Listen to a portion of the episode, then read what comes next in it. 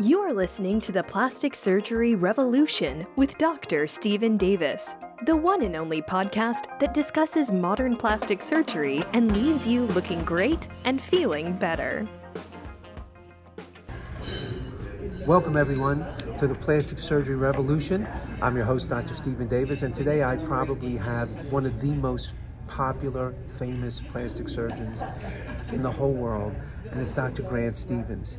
He runs his own podcast, and we're actually in the booth right now. It's called The Technology of Beauty, and this guy has done pretty much everything, and he's so well known. And again, he really doesn't need any introduction. If you follow anything in the world of plastic surgery, this is the guy. Um, basically, he's the uh, founder and director of uh, a big medical plastic surgery practice in Marina Del Rey. And the other thing that I find to be amazing is that he's still training fellows at USC and um, he's involved in everything in the industry. Thank you so much for being on my Thanks for having me, Steve. Uh, so one of the first things I want to tell everybody is this. This is how wonderful of a guy you are. I don't think you're ever going to remember this. But back in around 2009, 2010, when cool sculpting was really getting popular, Mm-hmm. you wanted to make a statement to say, this should be in the hands of plastic surgeons. It shouldn't be just going out anywhere right now. I really want to make sure that plastic surgeons are jumping on board with this great concept of um, non-surgical fat re- removal. And the guys from Cool Sculpting gave me your like cell number. I called you when you were taking care of your mom and stuff like that. And it was unbelievable. You called me back. It was late at night because I'm on the East Coast, you're on the West Coast, and you were at home. And you said, "Listen, I gotta talk really slow and low because I'm taking care." Do you remember? I, I mean, it was so unbelievable. And I'm talking to you. You're walking through your house, I think, just making sure everything is okay. But you wanted to make sure that I understood the power that this technology was going to ultimately have. So just tell me, how did this whole thing make you start to feel like plastic surgery is one thing, but you could see the development of a non-surgical world coming, and that's really where we are now. Well, first of all, I I don't remember the phone call. I'm sorry to tell you, but That's okay. uh, thank you, uh, and thank you for having me. Uh, we're here in Park City at the ABAM, American Brazilian Aesthetic Medicine meeting. That's what we're here for. You've got your badge on there. I, I just do. want to add some clarity and color to this uh, to this podcast. You. I, what I saw was a great need and desire for body contouring without surgery. And, and from that time in 9 and 10 and so forth, I refined my messaging and I would go to speak to hundreds, if not thousands of people. And it's really simple. And I would say this to your, your watchers right now, to all of you. Raise your hand if you don't have an inch of fat you would like to get rid of. No one raises their hand. Now raise your hand if you would like to have surgery. Very few people raise their hand. Therein lies the need. All of us, most of us, 90 plus percent of us would love to contour our bodies in some way or shape or form. We have an area of fat we're not really that keen on. Yeah. And we have our own, we all have our own issues. Yet, not a lot of us really want to go under the knife. Yeah, I know liposuction is popular, and I'm Yeah. not I'm not anti-liposuction, but I knew the audience was many times larger Yes. for the non-surgicals. Right. Okay, and some of them would become surgicals at some point in their life, or not. Yeah. So I started with Cool Sculpting in 09 uh, with my first machine, and I'm I grew so fast with the freeze the fat. I ended up with nine machines in one location. I And- remember you had billboards. Freeze the fat. I And- think even Jerry Seinfeld. Yes. I remember. Yes, yes. I still have that on my website. That's the funniest Jerry thing. Seinfeld and uh, what's the other guy? Kramer. died? Kramer. Yeah. Kramer. And uh, yeah, yeah. And, uh, and it was on Glow. It was on a lot of television. Freeze the Fat became uh, sort of iconic. Yeah. And uh, and then you know, Cool Sculpting or Zeltiq, Zeltiq did great, and Cool Sculpting has done well. And uh, uh, and now there are other forms of non-surgical Yeah. body contouring, and Cool Sculpting has changed. The Cool Sculpting Elite Yeah. is very different, Yeah. and And but it still what we- uses cryolipolysis. Uh, And I, I think the main, you know, view that I've always had of you is that you can see things and trends coming way before anybody else is seeing it happen. And I think that's such a feather in your cap that's just unbelievable. Well, you're Uh, very kind. well, it's true. I'm, I'm exposed to a lot of it. I, I'm close to industry. I've Yeah. never thought industry was a four letter, letter word. and even as the president of the Aesthetic Society, I embrace them and welcome them in. Welcome in. A number of our colleagues do not. But it's really simple to me. Without industry, we don't have new products, goods, or services. Because who else is going to take the risk to develop these technologies? The doctors aren't. It's too pricey and it's too uh, risky. And you know, industry has to kiss a lot of frogs in order till we get a princess. and and uh, so I welcome industry's uh, risk taking, if you will, and development of new technologies. And they're not all going to work. Yeah. And and some are going to go by the wayside, but the ones that do work and are safe and reliable, like Cool Sculpting Yeah. and others, Yeah. they're going to stay with us for a while till we get a better one. Now, with everything you know that's coming down the pike, can you tell the audience something that you see happening? Not maybe necessarily the exact name of the product, but what part of plastic surgery do you see as being the next big wave of things?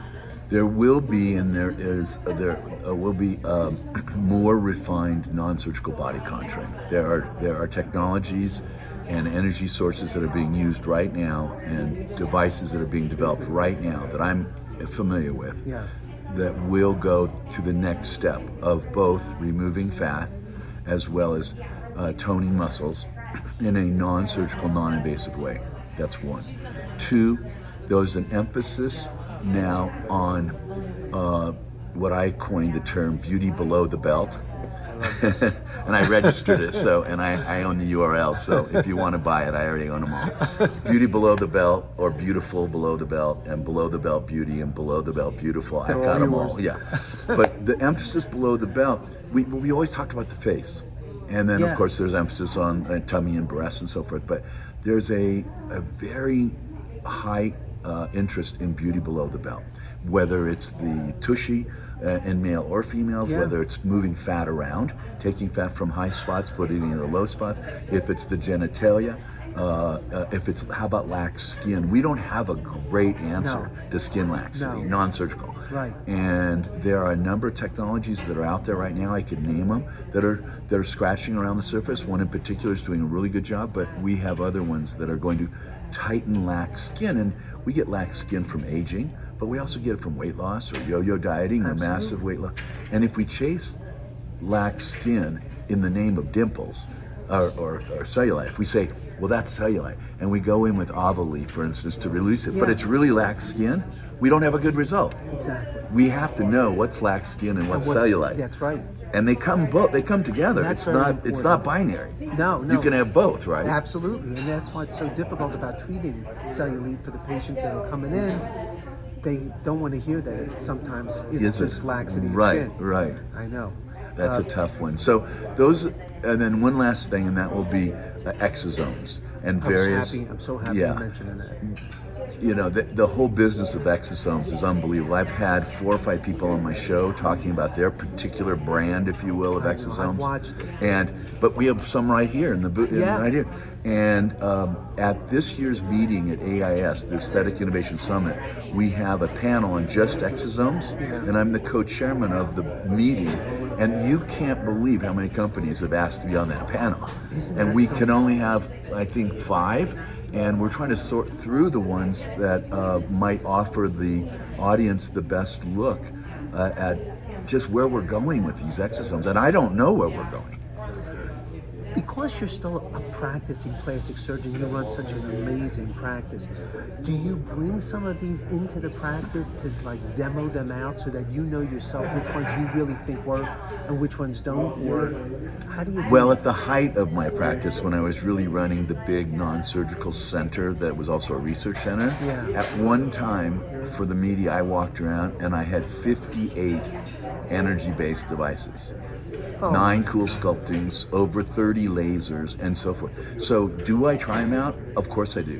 One time I was asked to look at um, radio frequency and microneedling, and we walked around. We had 11 different technologies, and so we we, we analyzed 11. So, uh, so all the body contouring devices we have uh, or have used, and then I discard them um, as we have them. Now, I must tell you, uh, this week it was announced that I'm now the chairman of the board of of uh, Engage Technologies out of Boise, Idaho. I also sold my practice Oh, to that. Athenix. Oh, it's just this year to Athenix, but I'm on the board of directors, so I'm helping. So we're rolling up other plastic surgery practices. Athenix is. Oh, that's fantastic. And um, so I'm not actively doing surgery. I'm still involved in aesthetic education. at- no, I stopped surgery Oh, on. March 22nd. Congratulations. And uh, thank you. And we're building other practices, Right. still educating, still doing research and publishing, and of course, my beloved Technology of Beauty podcast, which allows me to interview the movers and shakers of the beauty business. Watch it all the time. Do to you? Find, I do to find Thank out where. you. And you're a terrific podcaster, by the way. For anybody that ever wants to tune in, you do it. It's so relaxed. you. I love the ones that you just like have industry leaders coming in and really trying to show off their wares in a way. And you're very poignant. You're very you know respectful, but you ask them the hard questions about this stuff. So it's really great. Thanks, I have one more question. Sure. You've developed something called Patient for Life. Mm-hmm. Trademarked it. I know. Again, this guy knows his business. I'm telling you.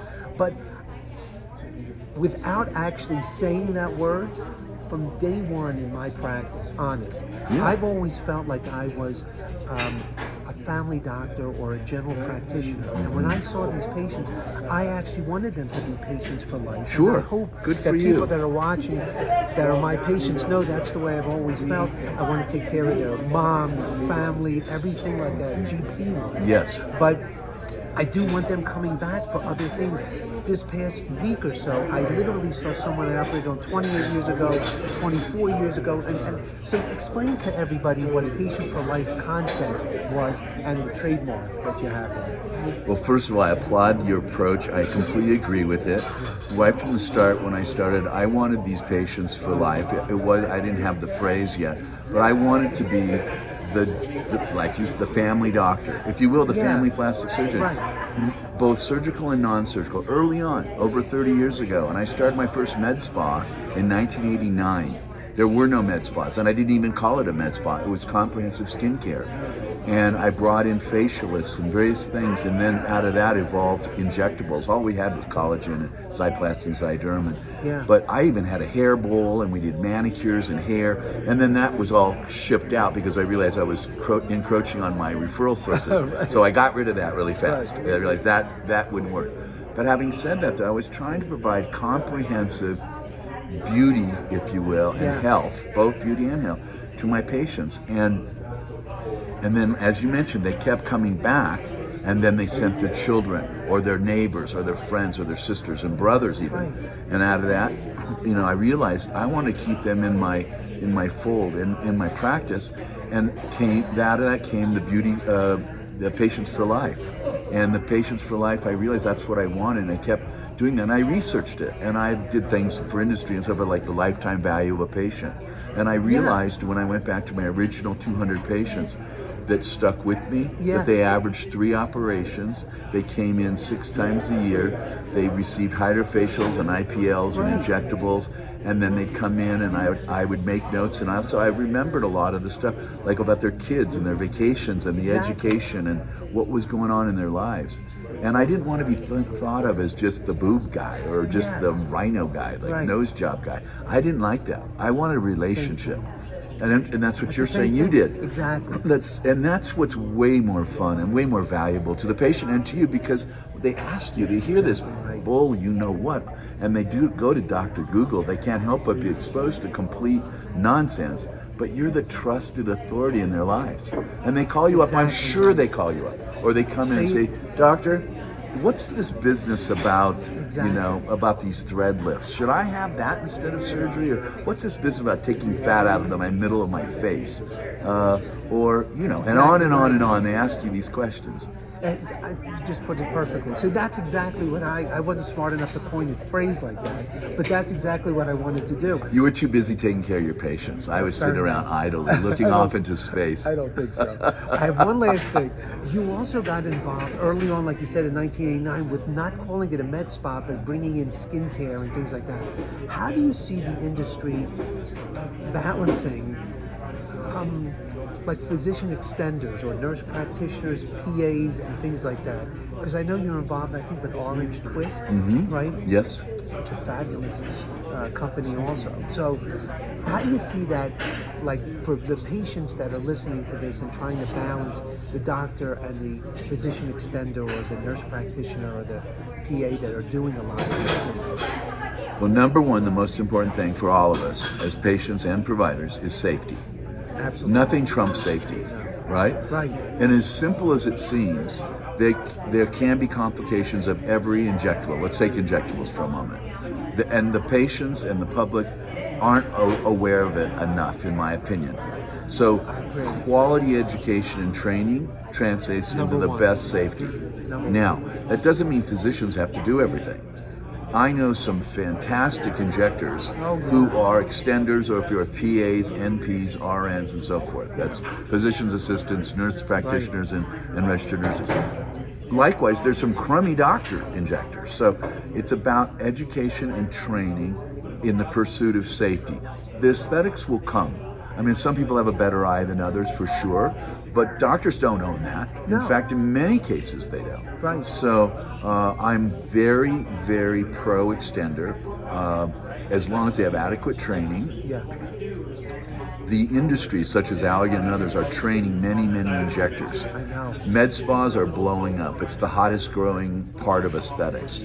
I think that every year we're going to exponentially increase med spas and patient exposure to them. Yeah. Patient, uh, and the percentage of people who have injectables will only rise accordingly. Yeah. So I'm, uh, but I, but the key thing is safety. Absolutely. Through education. Yeah. It's if you look at a place like China, where you have these doc in the box places, they're they're like hair salons, and they're in strip malls, and the highest complication rates for things like blindness and death to tissue. I'm not kidding. And so when you just put these injectables in the hands of beauticians, hairdressers, makeup artists, and they start willy-nilly injecting, you're going to have complications, Absolutely. and they will be life-altering complications. They, you cannot get your eyesight back.